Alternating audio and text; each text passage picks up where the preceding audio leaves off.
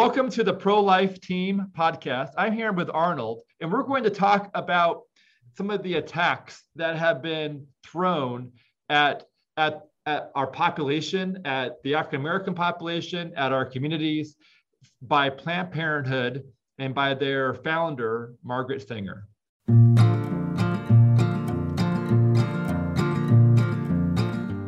Arnold, I am really glad that you are here to talk about some really exciting story, well, really important things for people to hear about. Would you please introduce yourself as if you were talking to a room full of pro-life leaders and pregnancy clinic executive directors? Absolutely, uh, Jacob. Thanks for having me on the uh, on the podcast. And um, it's it's intriguing that you say pregnancy center directors because I've been working with hundreds of pregnancy centers for the last uh, 20 years. Uh, but my name is Arnold Culbreath. Um, I live in Cincinnati, Ohio. Uh, I, I, serve in three capacities essentially. One is I'm the National Director of Ministry Engagement with the Douglass Leadership Institute.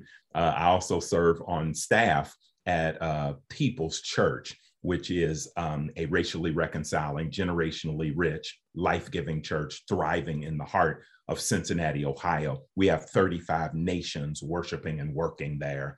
And uh, the other third bucket is uh, I lead me and my wife's uh, pro, um, for profit business street, which is called Breath of Life LLC.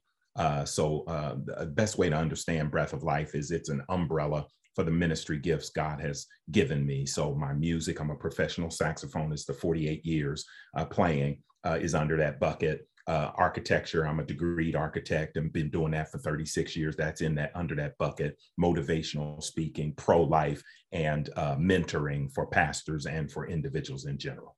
Wow! So you have you have been gifted in in a wide range of areas, and it sounds like you you you um, you probably stay up working late at night because that's a lot of things to try and stay on top of.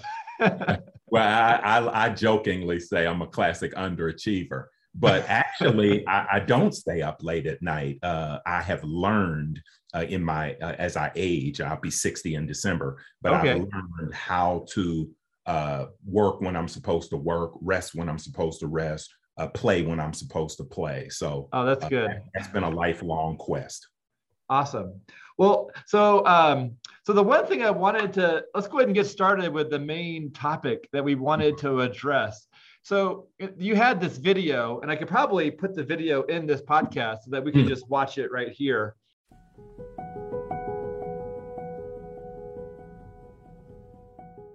My name is Reverend Arnold Culbreath, and I serve as Director of Ministry Engagement with the Douglass Leadership Institute. One of our areas of focus is strengthening the family. And one of the ways we do this is by focusing on the issue of life.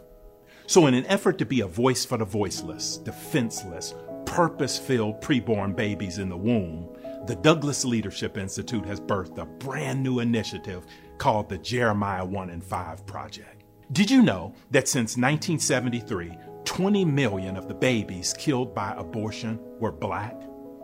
What can we do about this as pastors and preachers? In Jeremiah 1 and 5, as this project is so aptly named, God says to Jeremiah, I knew you before I formed you in your mother's womb. Before you were born, I set you apart and appointed you as my prophet to the nations. There are three life affirming keys that jump out at us in this text purview, personhood, and purpose. First, we see the purview of God. God sees and knows us in the womb. Secondly, God acknowledges personhood even in the womb. He didn't say he saw a clump of cells. He said, I saw you, Jeremiah. So preborn lives matter. They're important to God. And thirdly, God assigns purpose in the womb. Jeremiah was set apart and appointed to be a prophet to the nations, and each of us are called to do something special in the earth too. The pastors that sign and stand with us will agree to three things to pray, to preach, and to promote. Pray for an end to abortion and that the goals and expectations of this pivotal project are achieved. Preach that life comes from God, that is precious, and that it should be protected. And promote the Jeremiah 1 and 5 project by recruiting three other pastors to join us. Think about it 250 black pastors, each promoting three other pastors. That's a thousand pastors praying, preaching, and promoting the Jeremiah 1 and 5 project. The Douglass Leadership Institute is working hard to end the abortion crisis by connecting pregnant women to free pregnancy help centers and also by networking with adoption advocates, the Fatherhood Initiative, abstinence education, abortion aftercare, and much more. Let me leave you with this. Margaret Sanger, the founder of Planned Parenthood, the leading promoter and provider of abortion in the country, wrote a historic and infamous letter to Dr. Clarence Gamble of the Procter & Gamble Enterprise in 1939. She wrote, we should hire three or four colored ministers, preferably with social service backgrounds and with engaging personalities. The most successful educational approach to the Negro, she wrote, is through a religious appeal. We don't want the word to go out that we want to exterminate the Negro population, and the minister is the man who can straighten out that idea if it ever occurs to any of their more rebellious members. Since ministers were the group that the thief, the devil, John 10 and 10, strategically used to gain anti life entry into our communities through Margaret Sanger and Planned Parenthood, then I dare to believe, men and women of God, that, that God wants to use pastors, preachers, ministers of the gospel to close that same door. Will you join us? The Jeremiah 1 and 5 Project needs you. Visit our website at dlinstitute.org to learn more and to sign up. Your help is desperately needed because lives depend on it. God bless you.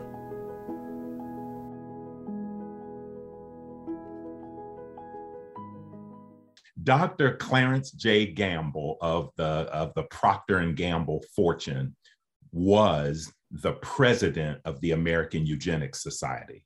Okay. Margaret Sanger, the founder of Planned Parenthood, was on the American Eugenics Society. Uh, and a eugenicist is somebody that believes in uh, a racial division and racial superiority. And they mistakenly believed, uh, I say mistakenly, kindly, uh, believed that white, blonde hair, blue eyed was kind of the, the premier race. People here um, uh, Adolf Hitler, in his writings talk about the Aryan race and whatnot. Well, he got a lot of that from the American Eugenics Society. Matter of fact, he came over here several times and studied under our uh, eugenics society because they were so masterful at what they were what they were doing. Uh, so Margaret Sanger wrote a letter to Dr. Clarence J. Gamble in 1939. And in that letter, she basically says that we don't want word to go out that we want to exterminate the Negro population. And the, the Black preacher is the man that can stifle any of those, uh, uh, you know, any of that, any of that knowledge if it ever gets out.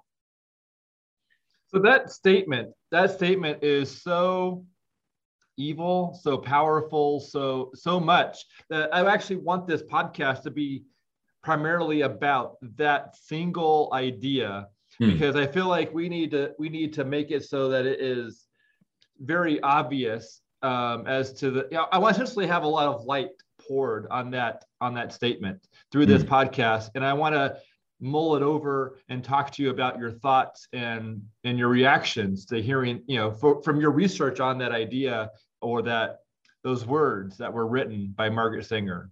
Mm-hmm. Well, I, I, encourage people to uh, do their own research on Margaret Sanger. Her name is spelled just like danger, but with an S. And, uh, you know, she was uh, uh the enemy, the devil, because uh, our, our, our battle isn't with other humans. Ephesians chapter 6 said, We wrestle not against flesh and blood, but against principalities, against powers, against the rulers of the darkness of this world, against spiritual wickedness in high places. So the battle is really spiritual. And I say that because pro lifers of all persuasions need to realize that Planned Parenthood isn't the enemy per se, it's the devil behind Planned Parenthood. Why am I saying that? I'm saying that because I'm a preacher of the gospel, and every abortionist, every uh, abortion uh, facility worker are just as redeemable as you or I. Jesus died for them too. And when we realize that, we take a more uh, a more gospel centric approach in our thinking about them, our praying for them, and our interactions with them. Does that make sense? That does. That does. So, so when it comes going back to that letter, mm-hmm. um, how does that make you feel, or what do you, what do you think? You know, what does how does that represent? You know, just the what, what what are your thoughts on those words when you see that Margaret Singer wrote that to Dr. Gamble? Like, what are your thoughts? So, how do you, as you dig in on what what was really being said there? Well, I have a number of thoughts, and I, will just share a couple of them. Uh, it, it, angers me, uh, it saddens me. Um, the, the Bible says in Hosea 4 and 6 that my people are destroyed for lack of knowledge. So, as one who traverses this nation like a madman, I mean, I'll be in Richmond, Virginia next week, I'll be in Dallas a few weeks after that. I was just in Philadelphia a few weeks ago, uh, trumpeting truth on this issue. And what I've found is by and large, African Americans do not know what you and I are talking about right now. There are those that do know, and for various reasons, whether it's personal experience with abortion, whether it is uh, political allegiance uh, to the Democratic Party, uh, th- there are those that do know and don't want this information out. However, what I have found is that that group I just mentioned is the minority of the of the minority. The majority do not know. So the tactic of the devil is to get us focusing on those folks that are dug in and they're entrenched and they're willingly uh, remaining ignorant that we miss the masses that still don't notice reality. So those are some of my thoughts. The other thoughts are we've got to get this information out to people so that we can uh, begin to uh, diminish Planned Parenthood's unfettered access to the Black community. What do I mean by that? 79% of Planned Parenthood surgical abortion facilities are in Black and Brown communities. We've done the research. When I found it and was the first director of Protecting Black Life, if you go to that website, protectingblacklife.org, that research is there that shows that 79% of their abortuaries uh, are in two mile walking distance of Black and Brown communities. When you talk to the average African American about Planned Parenthood, they become angry, they become defensive. Why? Because they've been uh, either unknowingly or knowingly drinking the Planned Parenthood Kool Aid. But when we help them understand the, this insidious plan that Planned Parenthood has, uh, many times their their their their eyes and, and minds and hearts begin to open. Yeah, and it seems like that plan that Planned Parenthood had back, and this letter was written, I think, was 1939. 19, 1939. So the plan back then, in 1939, was to condition the African American community, and if anyone fell out of that out of that posture, that they would bring them back in with the the the minister, the African American minister. Mm-hmm. Um, and so that's just eh, eh, my question. My, do you think Planned Parenthood is can has continued with that that same posture towards the African American community throughout, you know, in today's, you know, in 2020, 2021? Are they Absolutely. currently still there? And and, and it just seems like what they're conditioning so how do, so how do we uncondition? How and I think you know you have some of my thoughts on this, but how what what are your ideas on unconditioning or disturbing or shaking the tree or disrupting this conditioning of Planned Parenthood being you know good in some people's eyes? Uh, well, a number of things. One is uh, back to your original question, because your question was quite multifaceted. But um, back to your original question, uh, yes, Planned Parenthood still has that posture. Many African American churches, and I'm talking about African American churches, not to the exclusion of non African American churches, but African American churches will often have uh, health fairs Okay. And what you do, and I've done this many years as a pastor, I've been in preaching the gospel for 36 years, is you do these things and you collaborate with your local health community. And the health community will underwrite the event to where the vendors and and those booths don't have to pay any money so you do blood pressure screening they can bring the the uh, mobile unit that can do uh, uh, um, prostate exams for men and those kinds of things even though the vendors don't have to pay any money to be there, I have watched Planned Parenthood persuade African American pastors to still receive some remuneration. And, and it's with this kind of mindset. They even use church or Christianese. You know we know that there are a lot of expenses that you have. We know that times are tight. We want to you know just offset the cost and they may give them uh, 1500 to $2000 what are they doing? They're buying their allegiance. They're buying into this um, warped friendship that we can continue to come in and we can continue to give um, bad information. We can give low dose uh, birth control, which Planned Parenthood's birth control has been proven to be that, and uh, inferior prophylactics. Because the, why? Because their goal is to get three to five abortions out of a young woman by age 24, by age 21 right so so you get this this heightened sense of protection so you're just willy-nilly having sex and i mean most women that go into pregnancy centers uh, were on some kind of birth control uh, when they got pregnant. Okay. So when you talk about how do we dissuade, how do we change the narrative? One of the things we do at the Douglass Leadership Institute is we do that very thing through relationship. It's quite different for someone to talk at somebody with this message. It's another thing to build relationship, trusted relationship, which is a more longer play than a one off kind of event where you come in as a speaker. But to come in, build relationship. Now, as we talk, uh, I'm leaning into you. You know me. I know you. We've, and I'm using real examples. We've golfed together. Our families have vacation together. You know, I don't have three heads, right? So as I'm talking to you about this information that that assaults your sensibilities, but I can rectify with scripture, I can corroborate with scripture, it begins to change the mindset. So let me conclude this statement with this tool. I train people to get out of the mindset of winning an argument and get into the mindset of sowing a seed.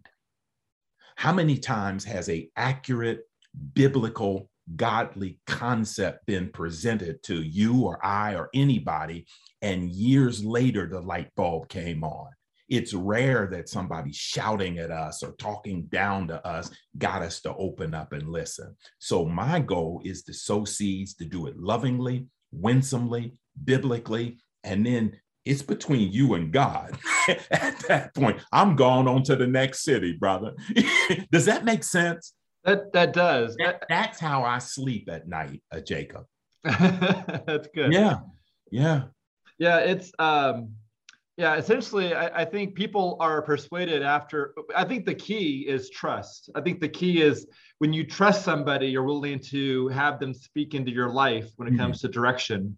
But when it, when you don't know somebody yet and they just start to try and give you direction, it's it's uh it's usually wise to to um, to not necessarily not you know essentially to not not to take that advice quite yet because trust is is really important when it comes to being you know taking taking good advice and making good decisions. Well, think, think, think about that, Jacob. One of the things I train, and I'm writing this in my book, one of the things I train pregnancy center directors and staffs and their boards to do is build a relationship with that church. Don't come in with your two foot diameter, and I'm being facetious, two foot diameter, I am pro life button on, but just come in building relationship. Mm-hmm. And, and if you're in an African American church, they're going to realize that you ain't African American and they're going to want to know why you're there. But if your motives are genuine and if you're not pushing an agenda down their throat, they're going to be more likely to listen to you. That's one part of my statement.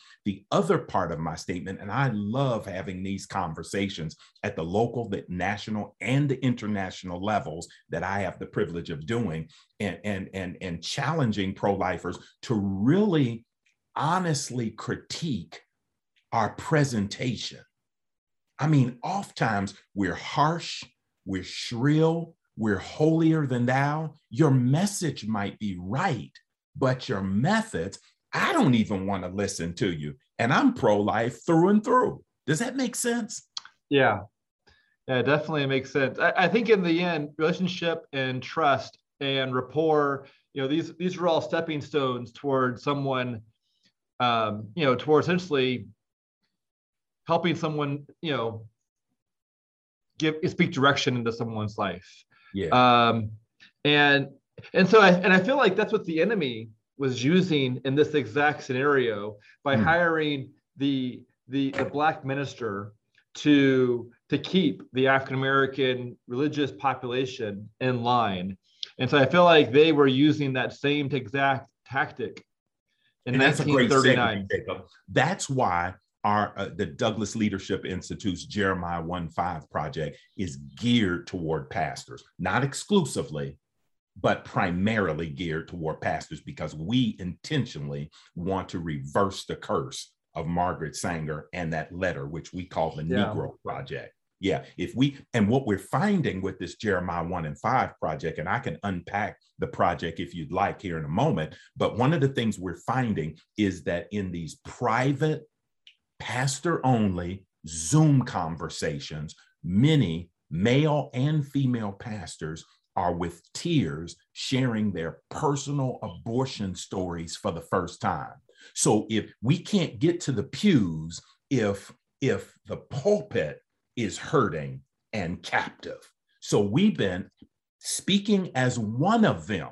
Not I'm not talking to you as a eh, you know and I tell uh, pregnancy center directors this all the time. It doesn't minimize their role. Their role is powerful. I love them. I pray for them. I'm a colleague with them, and I've done, uh, with the help of the Lord, much advancement uh, to help in in their efforts. Uh, but if a pregnancy center director is talking to a pastor, there is something in his psyche that oftentimes, and it's sad, but often dismisses what she's saying purely on the virtue of well, you don't understand my plight. I've got all these to dos. I've got alligators snapping. Somebody wants me to do this, that, and the other. You don't understand what I'm dealing with. So, one of the things that we do, Jacob, is to help him identify what I've coined, and I'm giving away a lot of stuff in my book, but I've coined as lieutenants for life.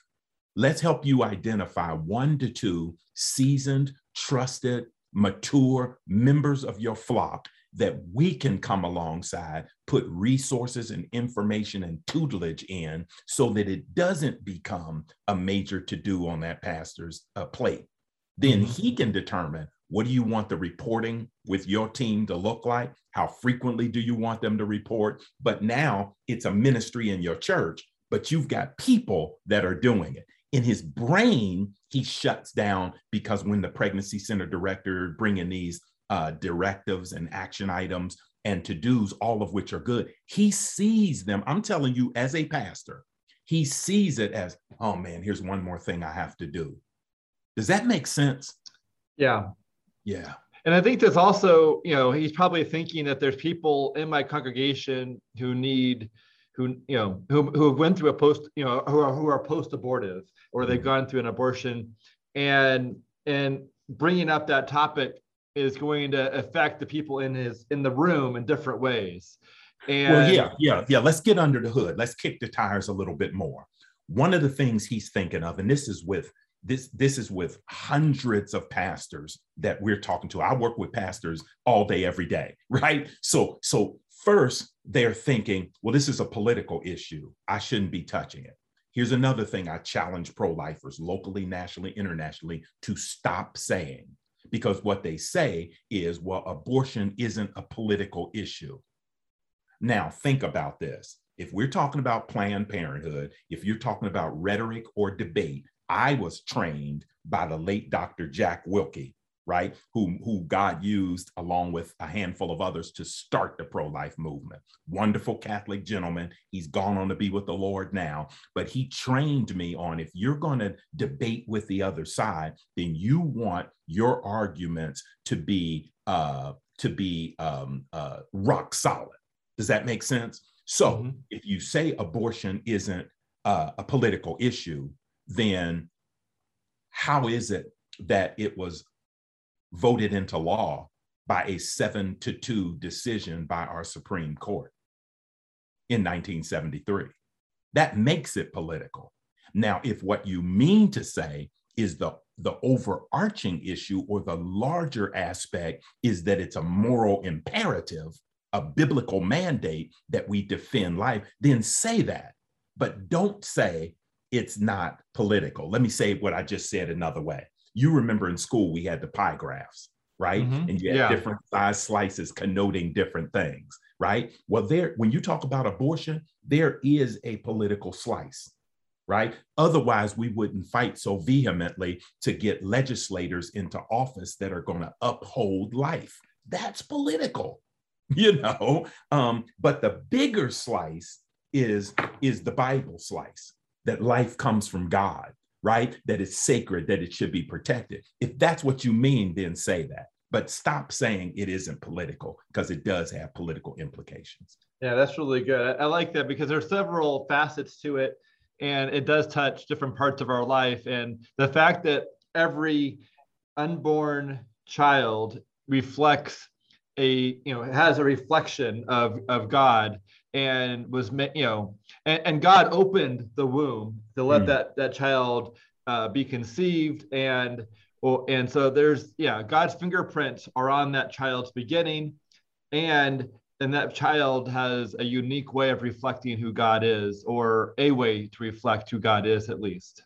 That's absolutely right. That's absolutely right. If if the child arrives here, if the child is conceived, God was part of that, right? So, so regardless of how crazy uh, the scenario may have been to get the child here, one night stand, even, and I don't mean to sound insensitive, but even in cases of rape, if God allows that child to, to, to, to be to be conceived, then he's got a plan behind the purpose uh, uh, um, and destiny of yeah. that child. And we've got to grapple with that. Is it uncomfortable truth? Absolutely, but it's still truth. Going back to this, so Margaret Singer mm-hmm. pulled in Gamble to, mm-hmm. to, and Gamble was funding this, right? He was helping fund this idea. Can you speak to sort of like you know some of the the backstory on on the funding and some more of the backstory on um you know how how mark you know essentially you know who was controlling margaret sanger or who, who or who margaret sanger was controlling to bring these these pieces together?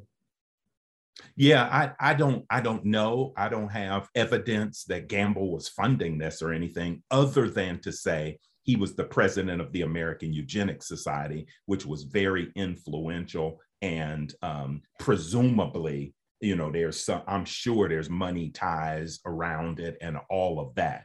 But be that as it may, what is the result of the American Eugenics Society and what is the impact to uh, the community at large, more specifically communities of color, and what are the what is the carnage uh, that we see that we see today uh, might be a, um, uh, is an intriguing thing to consider uh, for me.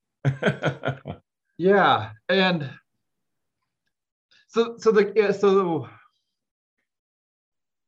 let me let me come at it this way jacob which is some of what you're trying to get at. There have been some recent admissions by planned parenthood that they acknowledge uh, their their their fractured foundation you know, and and the founding and Margaret Sanger and all of this, and they've done a poor job at trying to uh, acknowledge that. Because what they've done is so condescending. It's almost like yeah we recognize the you know the dark past of margaret sanger and you know but this is a new day and and all of that. But when you sift through the smoke and mirrors the new day and your model your your business model is still abortion I mean, they're closing down the smaller, quote unquote, mom and pop, you know, kind of uh, facilities and building these mega facilities you know that that are mind blowing you can go to houston you can go to nashville you can go to you know uh, kissimmee florida and you see these five or six story monstrosities that have ambulatory surgical care centers within them. So when there's a botched abortion, which happens more often than people realize, that that young woman doesn't have to leave that facility. Where we've been getting a lot of intel and photos and video is when the botched abortion happens in a standalone facility, and then that young woman has to be rushed to the hospital. Well, Planned Parenthood is not stupid. They realize that, oh, this is a chink in our armor. Let's begin to build facilities where they don't have to leave these premises. But the other thing people need to do is, uh, and this isn't a, um, a selfless plug, but they, they really need to Google my name and the roll call because what we did in our roll call video it's on it's on youtube is to start to highlight some of these young women that are going into the abortuaries of our land and never coming out. Not only is their baby not coming out but they're not coming out. I mean think about it jacob. Abortion is one of the most um, uh, uh, unrestricted underregulated medical procedures that there is you know, people talk about, well, that's a decision between a woman and her doctor. Most of the time, she doesn't even consult with the abortionist. She goes in and signs a bunch of paperwork that she may not even know what it is because she's mired in the pressure, the anxiety, the fear of, I've got this new life coming and it's going to change the trajectory of my life in a way that I don't want. So she signs the stuff, she goes in under heavy anesthesia, and then this uh, um, alleged doctor. I struggled even to, uh, you know, refer to them as doctors, comes in and does this procedure. And I've talked to several former abortionists. You had my dear friend Jeannie Pernille on recently. There are others out there. Um, the late um, uh, Noreen Johnson, who just died a month or two ago. Uh, you've got Carol Everett, who didn't perform abortions, but she ran a network of, of uh, abortuaries. And it's big money because you will have your own medical practice off to the side, but then you're doing this, this, this, this cash money abortions. It's big business, Jacob. Yeah, and and it's interesting how there's there's there's this push to make it less and less medical, or, or less and less. Like there's been these laws that have been coming out that say, you know, you you know the abortionist must have um, you know admitted rights to work in a you know you know to be able to go to the hospital if they don't have that then they can't provide the abortion you know the they have to have admitting rights to work in a hospital. And and then essentially the opposition is trying to keep they keep it seems like they keep trying to make it less and less medical and more and more unrestricted. Um, well you and, know we talked a moment ago jacob about um, the political side of this. Okay. So you can have states like georgia who arguably have more pro life laws on the books than any other state.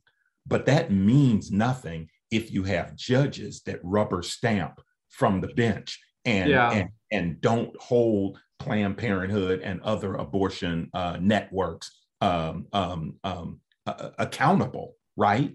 I mean, we've had battles here in the state of Ohio, where I live, where the laws clearly say what you just said that the doctor has to have, the abortionist has to have uh, admitting privileges, but the judges aren't standing behind that law. So he continues to do what he does. It's crazy. But let's, let's, if I may, and I don't want to take over the interview, but oh, no, please do. yeah, let's transition this to the men and women okay. that are most impacted by abortion. That's those that have had one or more abortions. I never want to, and I've been trained on this from my precious post abortive wife who had an abortion two years before we met.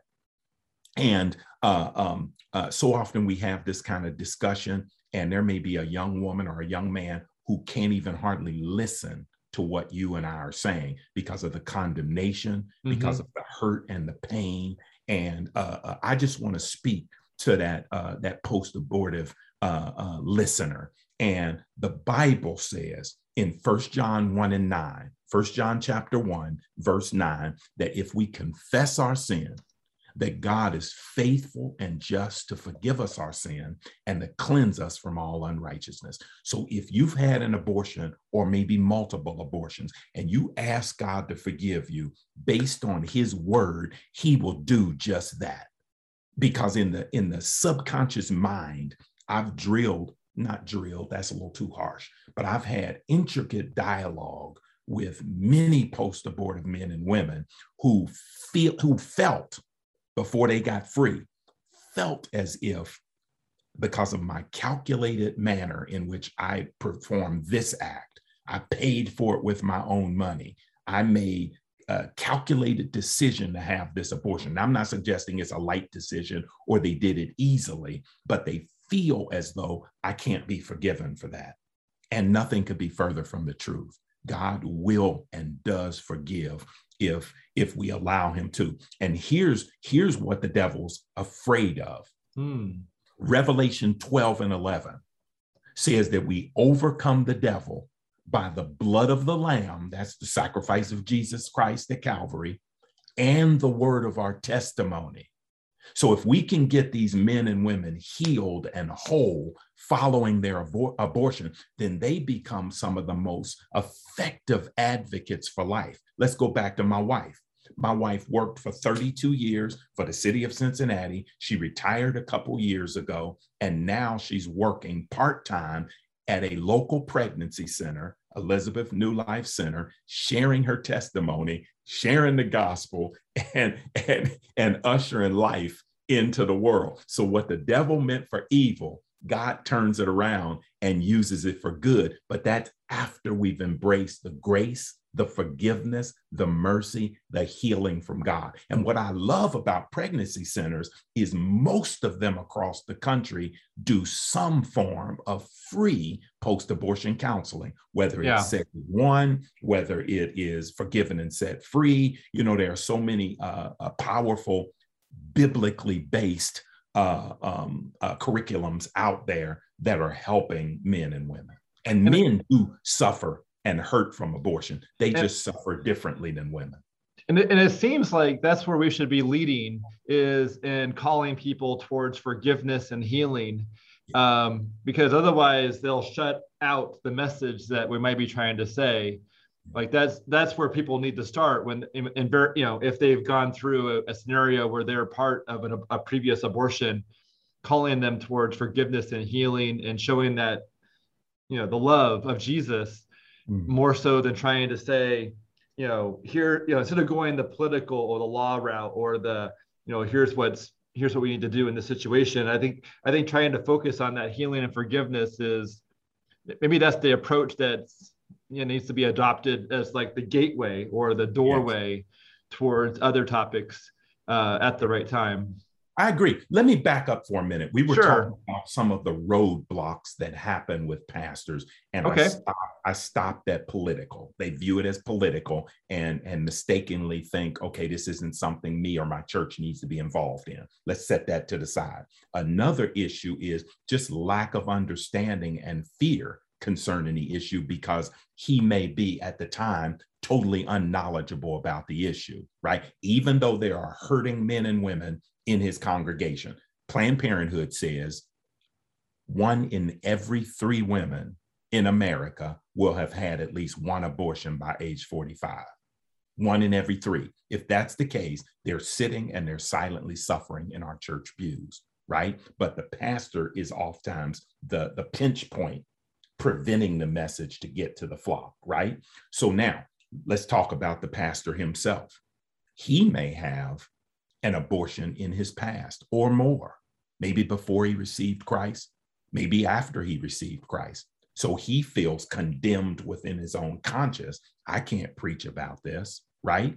Or he might or he might also have people that he's counseling who have gone through an abortion and he knows well, the no. pain and suffering. Wait, hold. Let me oh, say okay. it. Let me say it more strong. You're onto something, but I'm gonna say it even stronger.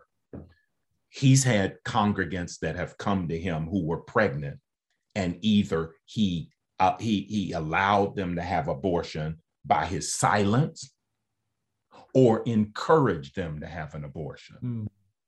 You see what I'm saying? So now he's condemned in his mind. Let me shift gears a little bit in a more favorable light toward the pastor, because I am one of them.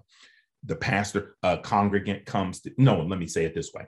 He hears what you and I are saying. Maybe he sees your podcast and he says, Man, this is good stuff. I want to preach this. I want to teach this. And then he goes home and his post abortive wife who's never been healed says, You will not preach that. Because based on the Bible, the husband is the head of the wife, the head of the home. I didn't make that up. That's in God's word. But I've been married 36 years, and I know that the wife is sometimes the neck that turns the head. so, so if she says you ain't gonna yep. preach it, you ain't gonna preach it, right? So now, now he's captive where he's got this truth, but he can't talk about it. So we've got battalions I'm a United States Army uh, veteran, so I use those metaphors a lot of times. We have battalions of women who are reaching the first ladies. That's a euphemism for the pastor's wife and the ladies in the church getting to them. Sometimes the pastor's not the conduit for the message to come through, but it is his wife once we get her healed. Let me give one other example. And this is going to, I hope, turn a light switch on for some of the pregnancy center directors of our nation they come into the XYZ Baptist church and they want to bring their literature. They want to do a three to five minute thing on Sunday morning or whatever the case may be. And, and they lead, they drop off their literature and it's crickets after that. They get no response. Well, so often the chatter around the pro life community is well, we tried to go to the XYZ Baptist church and we couldn't get in because they're pro abortion. That's an assumption let me tell you what happens. And I know this for a fact, not once, not twice, but many times across our country is you come in and talk to the administrator, the gatekeeper, the secretary, right? She may be post abortive, unhealed. You've given her this literature that's a trigger for her. Watch this now. And the information never even makes it to the pastor because she destroys it. So the pregnancy center can't get in, not because the pastor and his unwillingness, although that happens sometimes, but in this example, I'm talking about it never even makes its way to the pastor because you got that unhealed uh, post abortive um, uh, secretary at the door that you interface with. Does that make sense? And that yeah. is so prolific across the church that it's uh, that it's it's it's profound and, and I think that speaks to what people who are called out of who have been healed from their post-abortion past and they have been now empowered to help others avoid or to find healing as well and to also avoid the pain of abortion. And so i think people who have gone through this have a special voice in order to help you know the secretary who's also post-abortive and who hasn't found healing to invite you know by by leading with healing and mm. and recovery and forgiveness and grace um i feel like wow. there's there's something that feels like that's the that's the way to um to reach some of these harder you know these people who have barriers up or who are are very um you know they're damaged they're hurt they mm. they need they need repair and help yeah um yeah, I, you, you're definitely on to something, Jacob. You really are. I mean, we can't we can't pound them with the truth. You know, the animation and the flailing arms and the raised voices. If I can use bad grammar on purpose to make a point, ain't nobody trying to hear that, right? But you know, and, and I've trained people over the years that have worked with me, calm, loving, level-headed, biblically based, st- uh, statistically corroborated conversation coupled with the Holy Spirit, wins the day every time. Hollering at somebody is never going to move the ball down the field, ever. Yeah. Yeah. Um, and I, there, there's a, there's this, are you familiar with um, the, uh, the Celtic way of evangelism? Have you heard about St. Patrick or the story of Patrick in Ireland? Have you heard about that before? Say some more about it. Sure, sure. So Patrick was kidnapped and as a young boy, and he was brought to Ireland, and the Irish people were very, very violent to say the least. And and and so and he was you know a slave there in Ireland. And God told, uh, you know, years later, God tells them to go towards the coast and he would find a way to escape. And he did. And so he escapes. But then years later, he comes back as a missionary to the Irish people. And he come and, they, and the Irish people know that Patrick was the slave boy who escaped. And here he is coming back to share Jesus with this group. Meanwhile, the Catholic Church had marked the Irish people as unreachable because they didn't re- re- respond the way you know they didn't respond to the um, the Catholic Church's approach to evangelism, mm-hmm. and essentially, and so the Catholic Church said these these people are barbaric, they're unreachable, but that but Patrick goes to this group and they essentially they listened to Patrick because he came back as a previous slave mm-hmm. ministering to the people that he had spent time with as a slave and loving on these people.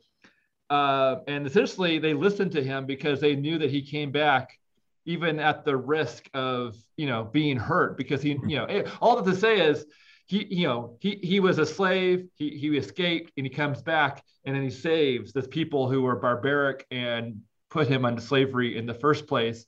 And it just simply sort of represents you know an idea of how to reach people. Uh, sometimes we have to you know put ourselves out there at risk and and invite i don't know it's just there's a lot to draw from that story but essentially what i feel like is that you know the, the post the post abortive women coming and inviting other post abortive women to find healing and inviting people to avoid abortion and it's it's a very difficult journey to to say um, that I'm that I had an abortion and that I'm looking, you know, that I found heal, you know, essentially trying to say that publicly is difficult, but it also is also healing and it provides, you know, provides a pathway for other people to find healing.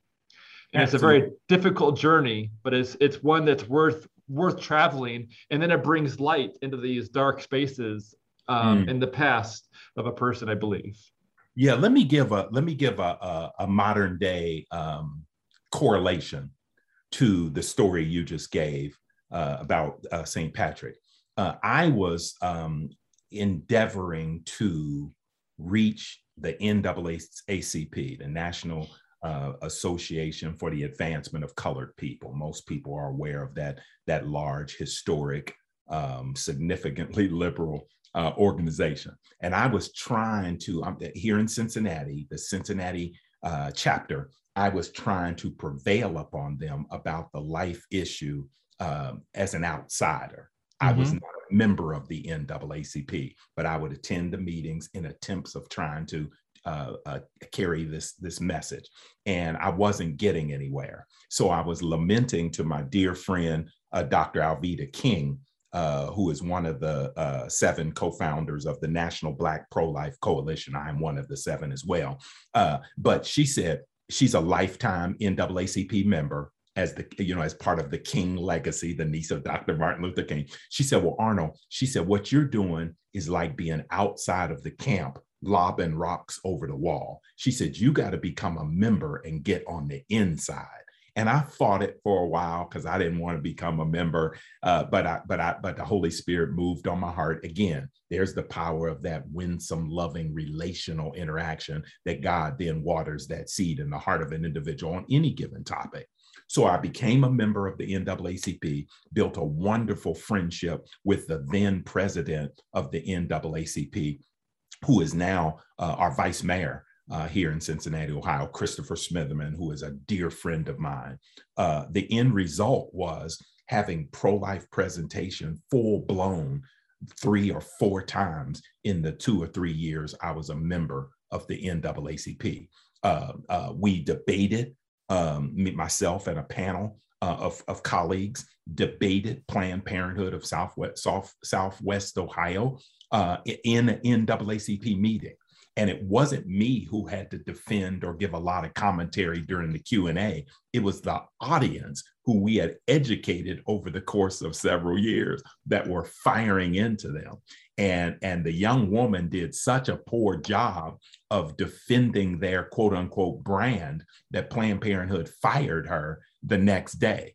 Right. So, so, um, so a friend of mine said, uh, and she almost said it in a condescending kind of way. That's how it felt to me, almost like I was a little kid getting patted on the head. She said, Well, Arnold, that's some good work that you're doing with the NAACP. You continue to do that if you think it's a redeemable organization. Mm. And the response the Holy Spirit gave me in that moment was, I could care less whether it's a redeemable organization. What my focus is, is it's an organization comprised of redeemable people. Oh, that's good.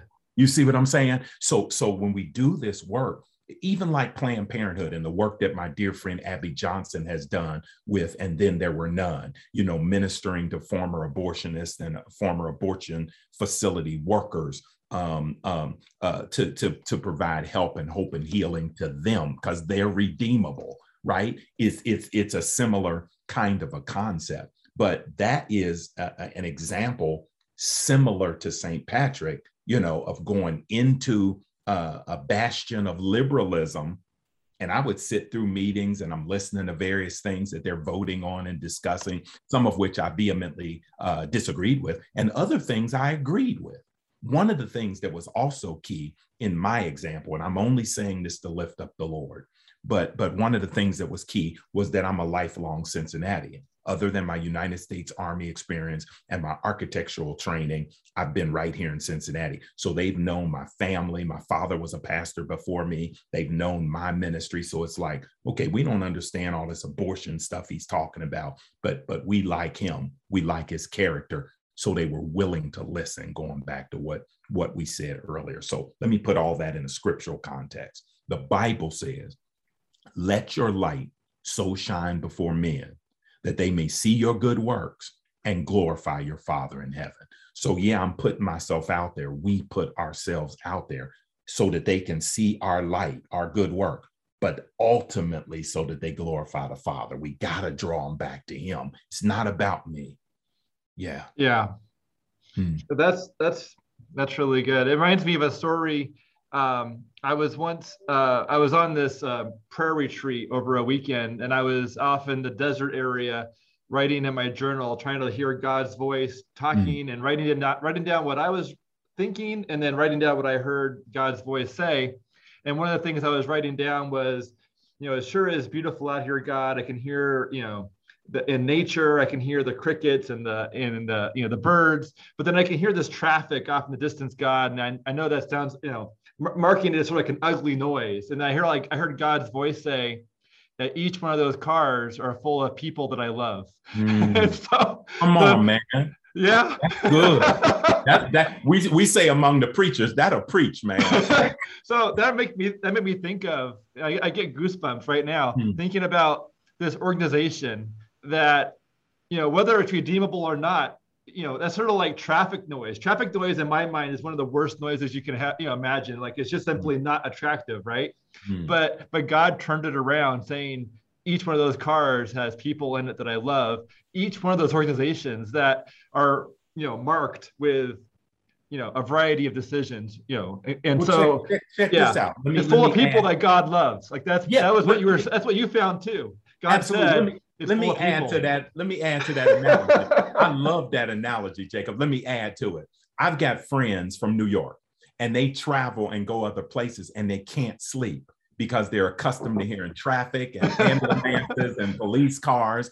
What am I saying? What I'm saying is sometimes people are so accustomed to chaos and yeah. upheaval and pain that to hear anything other is is is so counter to their mind. Whereas you and I we've we've we've met Christ. We've met Christ, you know, through the power of the Holy Spirit and the Word of God. So yeah. we understand peace. So that that's powerful, man. Yeah, it is. And and and identifying an organization um, that you don't want to be a part of, or you don't know if it's going to turn around or not. Like identifying that that's not the case. It's full of people that God mm. loves and that are redeemable.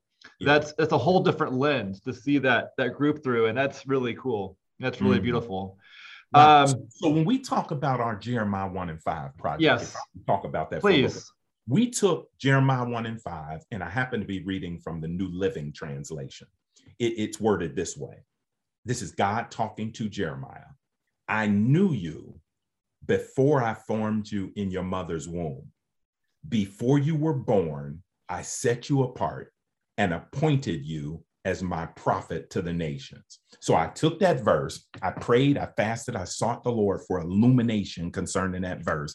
And what he gave me were these P's. You know, I'm a preacher, so a lot of times uh, alliteration is, is what bubbles up. But I saw the purview of God in that verse. He sees all, he knows all. He saw us even from our mother's womb before we were born. So, purview. Second thing we see is personhood. God acknowledges Jeremiah in that verse as a person. He didn't say he saw a clump of cells, he saw Jeremiah, right? And, and when we think about clumps of cells in a, yeah. in a, in a, in a pro-abortion argument, because that comes from the other side, we're biologically speaking, we're all clumps of cells. Some of us are just bigger clumps than than others, but we're really, we're, we're really just an amalgamation of cells, right? So we see purview, we see personhood, and then we see purpose because he he called Jeremiah. He said he, he said, "I appointed you as my prophet to the nations." So he had purpose even from the womb, and all of us do too. Now, what that purpose is, we have to sort and sift that out as we live and grow and become more knowledgeable about God and self. And we got to stop doing this hierarchical comparison. Uh, you know, if a person's a preacher, or if they're a doctor, or if they're a janitor, or if they're a crossing guard, if they're serving God, and leaning into life and the lives of people with him, with his truth bubbling out of them, it's it's of equal significance in the economy of the kingdom. So, what are we asking pastors to do? We're asking them to pray. Pray for yeah. an end to abortion, right? I, I speak in front of a lot of audiences, banquets, conferences, seminars, college campuses, and I ask from time to time for a show of hands. And I offer this to whoever's listening to the podcast a show of hands of who prayed today for an end to abortion. I didn't ask, do you want to see abortion ended? I didn't say, do you uh, feel that abortion's wrong? I said, did you pray today for an ending of abortion? And most people can't raise their hands. Do they ever pray? Yeah, I'm sure they do. But the question was, did you pray today? Why am I saying that? I'm saying that because prayer is one of the most underutilized weapons of our warfare as Christians. We do not pray enough, right? The great E.M. Bounds, who wrote more volumes on prayer than any theologian I know. He said this He said, The greatest travesty regarding prayer is not unanswered prayer, but unoffered prayer. Prayers that you didn't even lift to God. So we're asking for uh, praying for an end to abortion. Second thing we ask the preachers to do, pastors to do, is to preach that life comes from God and that it's sacred and it should be protected. Now, some pastors, and, and I, I train pregnancy center directors about this all the time.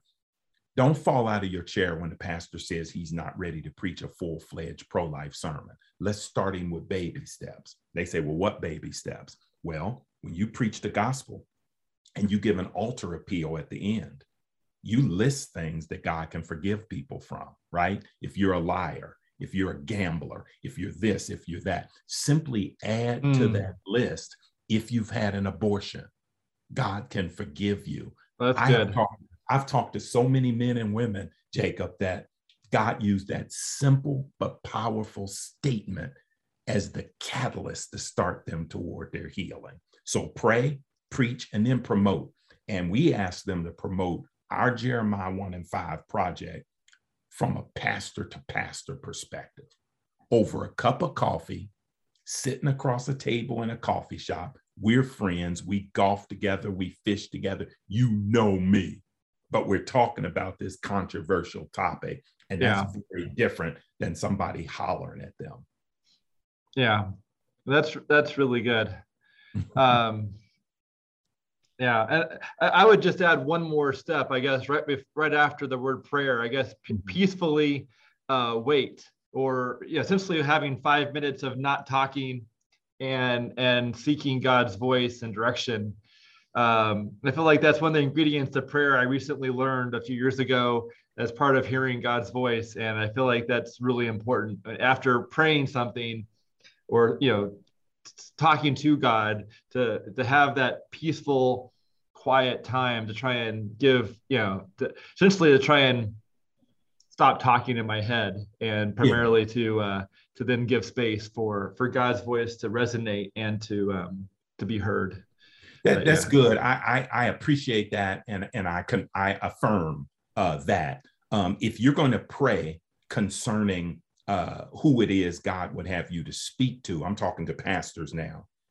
What pastor God would have you to speak to about this truth, you're going to have to get quiet and you're going to have to listen to his yeah. voice as to the who because he knows who's ready and who may be receptive you know and he'll he'll lead and his and he'll guide and and that's good point you raised when we talk about prayer most of our prayer in western culture is talking mm-hmm. but if god is uh omnipotent not omnipotent that means all powerful if he's omniscient yes he knows all things then why am I taking all the prayer time talking to him? I need to shut up and listen to him. Well, maybe that's it, why he gave yeah. us two ears and one mouth.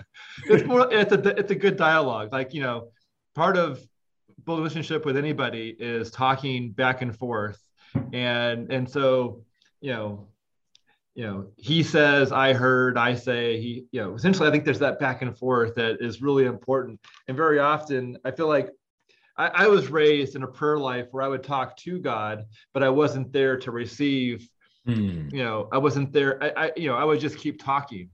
I was one of those friends that would never shut up. I would just keep talking and talking. And, and you know what's powerful, Jacob, is I really think God will take this part of the segment and really yeah. prick people's hearts because if we're honest with ourselves, most of us do that.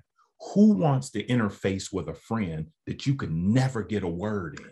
Exactly. Yeah. I, my, my wife's on the phone sometimes with a friend who talks for like an hour, and I and I know who it is because my wife doesn't say anything. She's just there listening. You, you can set the phone, you can set the phone down in another room and go wash the dishes, and they don't even know you gone.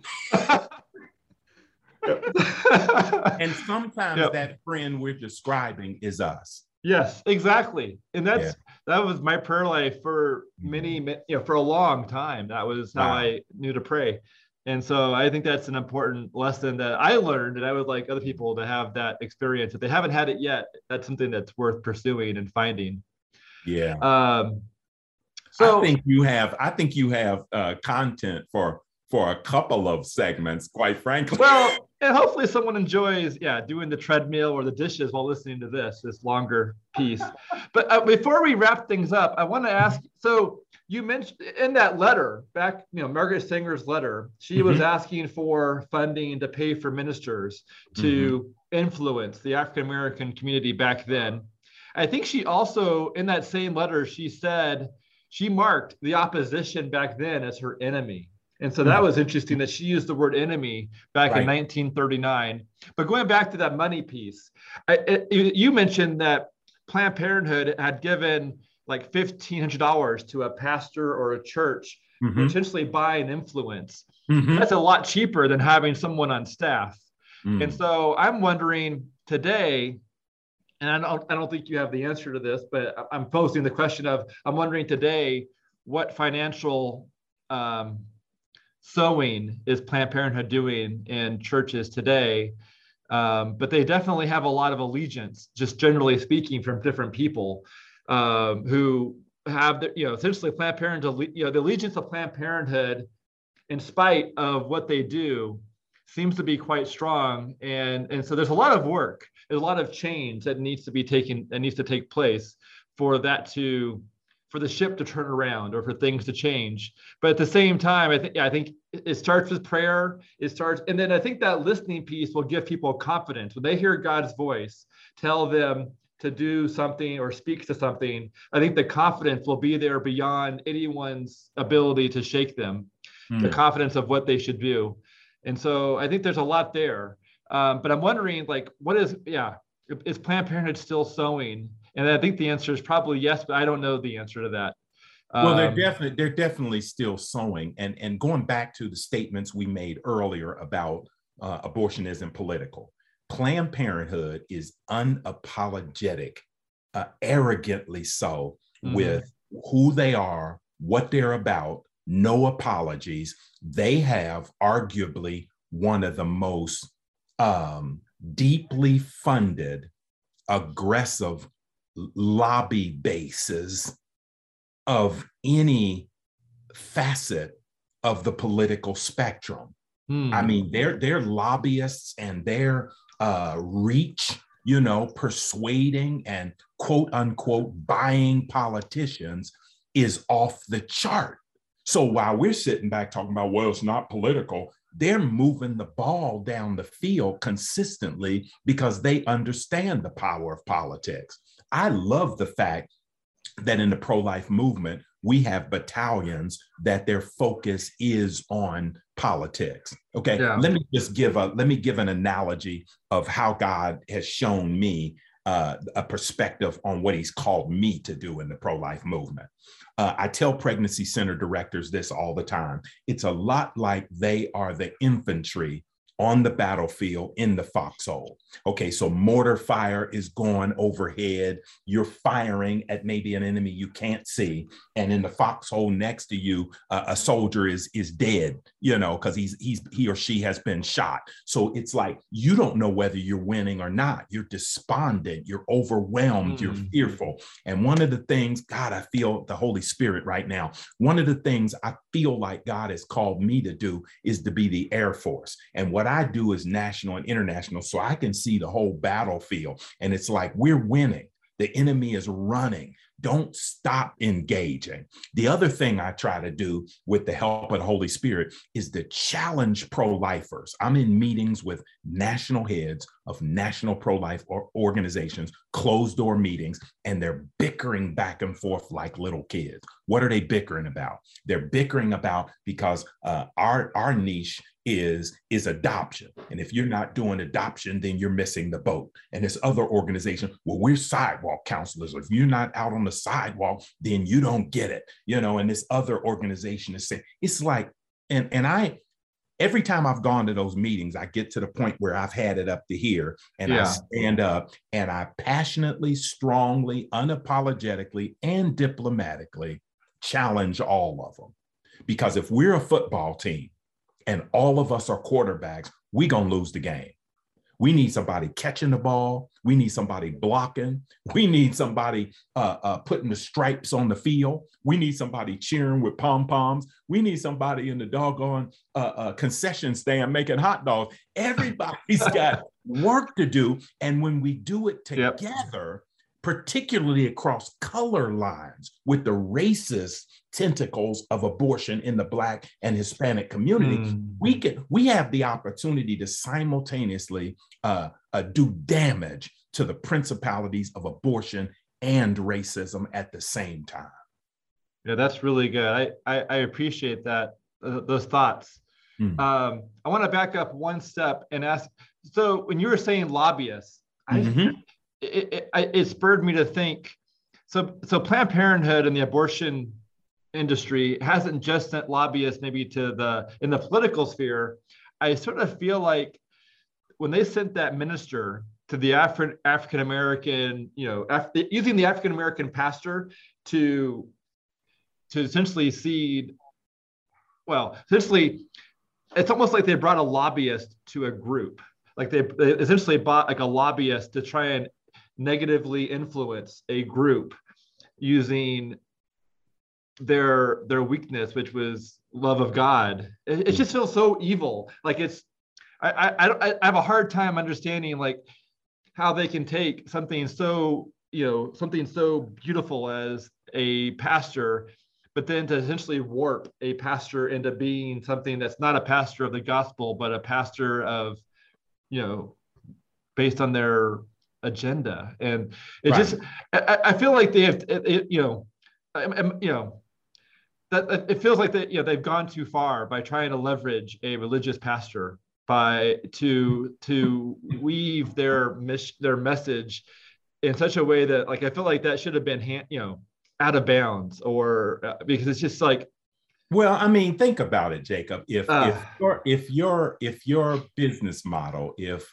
if your uh, uh, source of revenue is killing babies i mean what what what's yeah. beyond what's beyond well I, I, hear what you're saying but what's beyond reason let's shift gears off of the yeah. past for a moment and i'm not taking anything away from what you just said let's let that stand and let that simmer right but let me shift gears when we think when i think about some of the intentional tactical strategic methodology that planned parenthood uses mm-hmm. they'll get young women who are all into, you know, my body, my choice, who are all, particularly right now, I'm specifically talking about young African American militant young women. Okay. Right. And they pump them with their talking points. And, and when we did when we debated Planned Parenthood at the NAACP meeting in Cincinnati, Ohio, is is a young white woman who was over Planned Parenthood of Southwest Ohio at the time, and she had three young black girls with her, all of whom had been uh, drinking the proverbial Planned Parenthood Kool Aid and were spouting off the points. And the those those um, older I call them church mothers in the audience that we had educated over the course of a couple of years. They would just they know how to how to tighten you up politely, you know, because they'll say, "Now, baby, let me explain something to you. And then they just shut you down with love you know? It was it was amazing to watch. But when we did the um the regional black family reunion which is a big festival that happens in our city every year. And there's music there, some local acts, some uh, uh, national acts. Uh, there are vendors there, there's clothing, there's perfumes, there's ice cream, there's funnel cakes, all of that. And that happens every year around the country, but we do it here in Cincinnati. And, and down through the years, uh, I've had a booth there a, a, truth booth, if you will, sharing information with people, putting resources in their hands. And, and one year I brought in uh, Alveda King, Catherine Davis, Dean Nelson, Ryan Bomberger. These are all my friends. And we brought them in to do an episode of our uh, pro life television show. Uh, at the time, I was working at Life Issues Institute with Dr. Jack Willke and Brad Mattes and this this pro-life show facing life head on i brought them in to film an episode at the national underground railroad freedom center and then after we filmed we went over to the black family reunion and these pro-life giants that i just told you about who are my close personal friends worked the booth for a while so so so alveda and, and all of them will love that i told this story alveda said we need to go down and visit the planned parenthood booth and I'm, you know, I'm radical. I'm like, let's go. So, so I had volunteers there that were working the booth, and we went down to, and and again, it's the here's my point: it's these young African American militant. They're educated, they're articulate, they're just misguided, who are mm-hmm. working in this booth and and and and Alveda and Catherine and and and Ryan particularly just commenced to lovingly diplomatically shut them down, bro. I mean, I mean, as far as debate and as far as conversation and offering them some truth and offering, and it's interesting to watch the dynamics because one of them, or maybe two of them, will be strong and will almost like be the leader. Mm-hmm. And the other ones that are there are really kind of going along almost like sheep okay because this because the because the leader is the most vocal but but you're they're starting to listen they're starting to ask questions. Does that make sense? Yeah. And it's amazing to watch but i'm just saying that to say when we talk about lobbying as a concept not so much literally even though what I meant originally was Planned Parenthood literally has lobbyists uh, on Capitol Hill and at, in our state houses, uh, working uh, the legislators of our state houses as well. But you you defined pastors as a type of lobbyist, but now I'm adding to that mix those young militant uh, uh yeah. black women that it, it's powerful, man. And that might be their modern day lobbyist is essentially hire younger people of influence. That's exactly what it is. And one of the things I've been telling folks uh, uh, in my camp uh, frequently is that we've got to get to the historically Black colleges and universities and educate these young people because uh, millennials are, particularly millennials of color, are more often than not very justice oriented you know? And if we don't give them some some some biblical accurate grounding they're going to spin off seeking justice concerning whatever the matter may be and what we're finding is they're pushing for an justice a justice agenda that's different than what you and I are saying because their mindset is the rights of the woman. When when when when Roe versus Wade came into play and abortion became legalized, Planned Parenthood and the abortion industry then pivoted and begin reaching out to the Black community because the civil rights movement, Martin Luther King and others were starting to die off. And they attached themselves to the civil rights movement. Alveda King will tell you this story mm-hmm. from the perspective of these are your rights. You don't want anybody taking away your rights. This is your body. And you and I know that, okay, yeah, you got some rights, but but doesn't that preborn baby, according to the Constitution, again, I'm talking politics, have unalienable rights? You know, life, liberty, pursuit of happiness. The other thing is when you talk about, uh, and I'm not a pro life apologist, I have many friends who are, I just know the scriptures and I know logic. It's, we're not even talking about your body I mean, you know, the baby inside has his or her own DNA. Yeah. Often, oftentimes they're a different gender than you are growing on the inside. So when you say my body, my choice, I'm not arguing about your body. I'm arguing about the body that's growing inside of your body. that's a good point. Yeah, I like that. Yeah.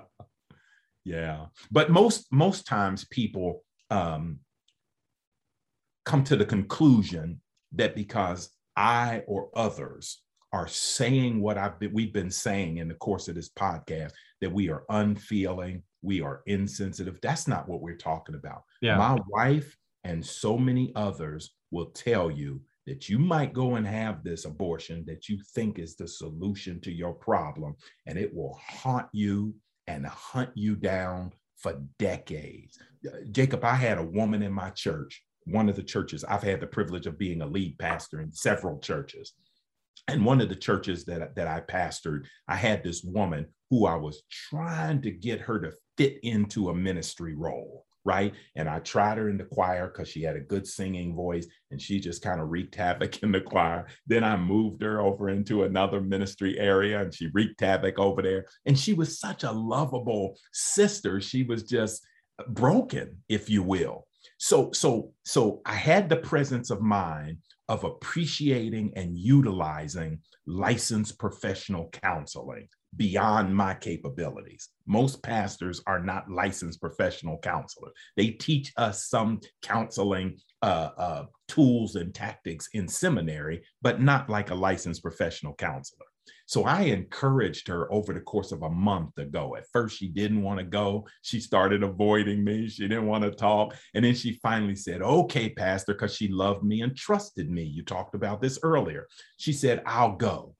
And this particular Christian licensed professional counselor, after about three sessions, was able to unlock for her the not one, not two, but five abortions she had had mm. that she had stuffed down so far that she didn't even attach that to not being able to keep a job, not being able to maintain a marriage, running through relationships, bad decisions. But you got all of this volatility and brokenness that you've stuffed down.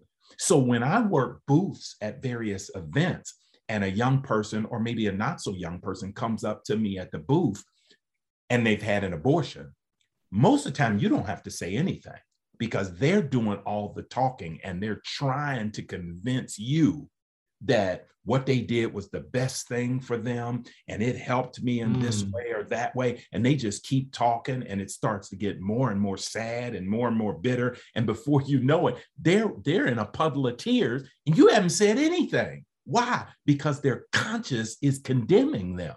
They need the love and the grace and the mercy of god to break out of that. Yeah. Yeah. That's really well I really appreciate your time and you speaking on this, you know, these dark, difficult mm topics. And I, and I'm really excited to share this with people that to hear this story, these stories and this this insight. Um, and and I think yeah, and I pray that God will um, speak to people and that people will yeah listen to for His voice and His direction so they can know what He's calling them to do. Amen. And if I go back to the example I gave of my wife, and I shared a story about my wife uh, because I have permission to do so. And oftentimes my wife is with me uh, I started her out in small settings, sharing her testimony. She hated it. She was terrified. And then I start pulling her onto even national uh, platforms, and she would share. We've done the Heartbeat International Conference with thousands of pregnancy centers from across the nation, and she gave her testimony. And now God is using her, to your point, in a pregnancy center on a Aww. daily basis, sharing her testimony. But here's what I really want to say when I shared the statement about her having an abortion two years before we met, that wasn't with me. I've never been involved in an abortion.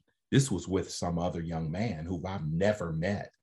I came alongside of her in relationship and, you know, um, and was able to walk alongside her, you know, to, to get to this point. I don't take the credit, I give God the credit. But we had never even heard of post abortion counseling, you know, for years. She's just studying the word of God, wrestling with her own guilt, uh, mm. she'd pray for forgiveness and believe she received forgiveness. And then she'd spiral back into depression and things like that because she, you know, but once I worked at Life Issues Institute and I learned about post abortion healing, she was able to go through forgiven and set free. And it changed the game. Yeah powerful stuff that is powerful that and that's and it's and it's beautiful to see how i mean god calls all of us from uh, from death to life, or from mm. broken pots to pots that can hold something, or from mm. you know from ashes to beauty, from you know and from you know from post-abortion to healed or from mm. to restored and i think i think that's the common story of god's calling is that we're being called from yeah from death you know essentially without jesus we're all dead and then jesus right. is the he's the conqueror of death and he can breathe life into us, making it so that we have eternal life, which mm. is just so good. yes, it is. Yes, it is. I love. And I'll tell you, uh, uh, as we're wrapping up, um, for those that might be listening, um, you know, uh, my dear friend, Father Frank Pavone, who is the founder of uh, Priest for Life, uh, he says that you don't choose the pro-life movement it chooses you you know? So so all of us have stories as to how we got into this work. I don't know many people that wake up in the morning and say i want to deal with the volatility and pushback or revolving involving abortion. I don't know anybody that does that but yeah. he thrusts us into this work. And you might be listening to this podcast right now but god is stirring your heart while you're listening. And i just want to let you know you don't have to have a title you don't have to have a business card. You don't have to have a ministry. You just have to have a heart and and respond obediently to the spirit of God and he'll blow your mind with the opportunities, the influence and the impact of him using your life to touch others.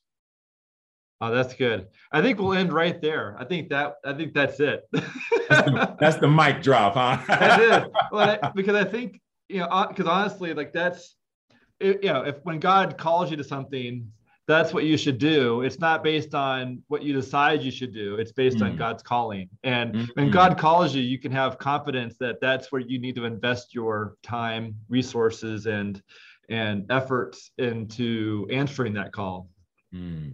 That's that's so powerful, Jacob. And and and I like the way uh, Bill Bright, the late Bill Bright, you know, the the founder of uh, Campus Crusade for Christ, says is find the thing that God is doing and do mm. that because that's already blessed. So when you look at this pro life work, you know what I do. I just kind of stepped into this stream, and then the current carried me because this is this is an area that's majorly on the heart of God. If He's the mm. creator uh, and giver of life, then we've got to be involved defending and promoting life.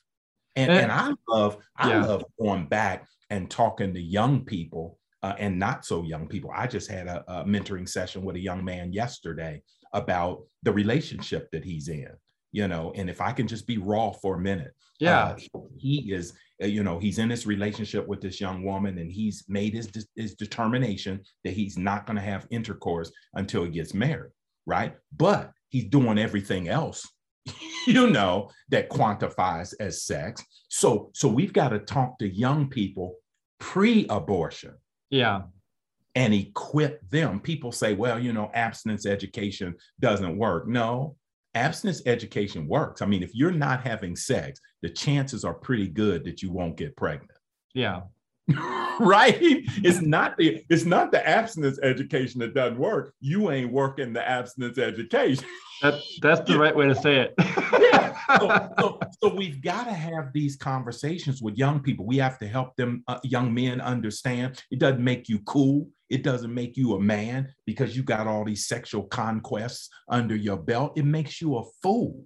You know what I'm saying? So, so I love having conversations in a room full of men. And we're talking about everything you and I just talked about. Because think about it the woman is the carrier of the egg, the man is the carrier of the seed. So if we can get men to stop slinging seed all over town, right? Yep four, five, six, ten baby mamas, we can shut the abortion industry down. Yeah. And that's and another podcast, brother. Yeah, I think to summarize what this podcast is doing is mm. I feel like we're encouraging pastors and for people of you know young 20 20 year old 30 year old influencers along with pastors to essentially counter the mm not just the, the ministers that Planned Parenthood hired back in 1939, but also to essentially counter the lobbyists, the pastors, the ministers, the lobbyists, the young influencers. We need pro life young people, um, pro life, you know, essentially Jesus loving ministers to mm. counter that message and to, to essentially, and then leveraging that doorway of abortion restoration and abortion healing and listing that off as one of the sins that God's calling us to find healing from, yes. as and weaving that in um, so that it becomes it has more light sh- shown on it, and and helping people tell those tell the stories of their healing and helping mm. people find healing and helping them t- tell those stories is shining light in these dark spaces in our past that will then not be so dark because they've got Jesus's light restoring that part of our of our lives. That, that's um, powerful. You say that, Jacob, because when you think about the power of testimony, right? I, again, I'm going to quote uh, Revelation 12 and 11. We overcome the devil by the blood of the Lamb. We're talking about the shed blood of Jesus, the Lamb of God, and the word of our testimony. So when my wife first started sharing her testimony years ago, she was terrified. She hated it. She didn't push back or fight me as a result of it. But there were times when I would go places and she would say, oh, don't make me say anything today. And, and I would, I want to respect that. I want to move at the pace that you're comfortable with. But over the years of doing that consistently, she's become more confident. She's become more centered. She's become more convinced of the love and the grace and mercy of God. And she's become more determined to share her testimony with other people. So there are men and women that are listening to this podcast right now who have had multiple abortions, and they're like, man, A, I want to get healed from this. And B, I'd love to be able to share this with my friends and, and colleagues. Um, so I, I pray that God uses this podcast to catapult them into this incredible uh, area of opportunity in their lives. All of us already have spheres of influence. Maybe your influence is local, maybe somebody's influence is national, maybe somebody's influence is international. That's not important. What's yeah. important is are you using that avenue, that sphere of influence for good and for God? That's the yeah. key. Everyone's got their circle, you know, yes. the people that they they talk to and that and that they have a voice in those people's lives. And we just want more people to well, to be at a point where they can share their yeah. story and for it to be heard and for it to have a positive influence on those people in their circle. Yeah, yeah, and and you know, I know we still keep we keep saying we keep saying we're stopping and we keep going. Yeah. when, when men have these kind of conversations with men, I'm talking about older men having it with younger men.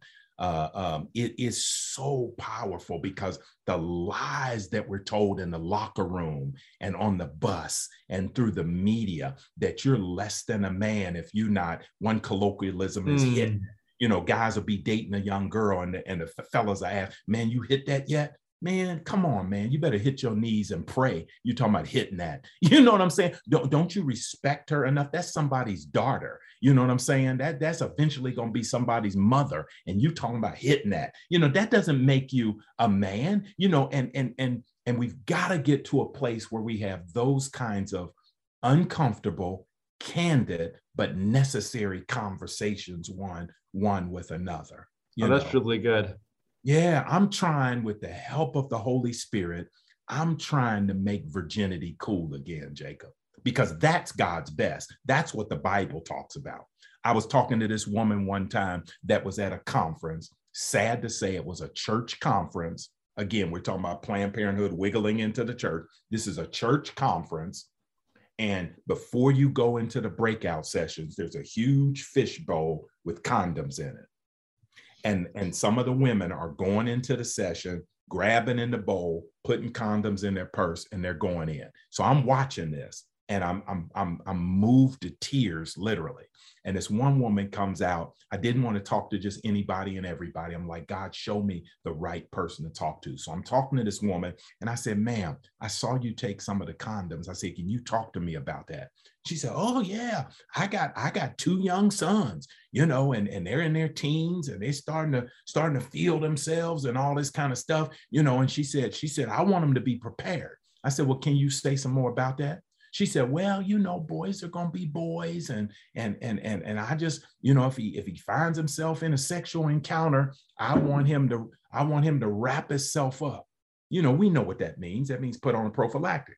Yeah. And I told him, I said, I said, ma'am, I hear you. I said, but when you say boys will be boys, this is a church conference. You're a follower of Christ. You're a student of his word. I said, let's teach them the word of God. And I can't find in the Bible where it talks about wrapping it up, but I can find in the Bible where it talks about zipping it up. Could it be that we teach them how to keep themselves? I'll use my son for an example. He's now married to my wonderful daughter in love and graced us with our youngest granddaughter, Justice, right?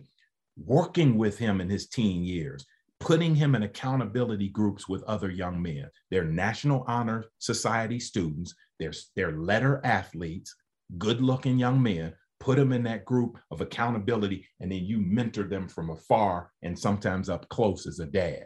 And you challenge them to challenge each other, right? So, so when they're dating young women, let's bring that in a public setting. If you're gonna spend time with her, do it at McDonald's. You know, don't be down in that basement and you know her mother's not there. You know what's about to go down right? And they challenge one another. They call one another, hey man, I'm, I'm getting weak, you know, and, and they'll get in their cars uh, and drive over and get him and spend time with him. Let's go to the arcade or whatever. You understand? So there are practical and real ways to to to uh, to avoid some of this risky behavior, and it doesn't make you a nerd. To me, it makes you cooler uh, than ever yeah. When when you intentionally keep yourself like that, you distance yourself from people that aren't living that way. I'm not talking about in a, in a judgmental kind of way. I'm just saying you're not moving in the direction I'm moving in. I need to pull myself close to some people that have the same goals and focus as I do. Are you understanding what I'm saying? And it works. So, so he did not, and I'm giving God the glory, but I'm also patting my son, who's 28 years old now, patting him on the back. He never had sex until his marriage bed. That's cool, man. Not That's awesome. 14, 15 young women, mental and emotional scars you have, or maybe some, some uh, uh, uncurable sexually transmitted infection. Are you understanding what I'm saying? This is what young people need to hear. That does not make you cool. It makes you a fool. Yeah man, I feel like I need to lift an offering, brother. We hey, they need to cue the organ, man. Because we preaching up in here, brother. oh, that's good.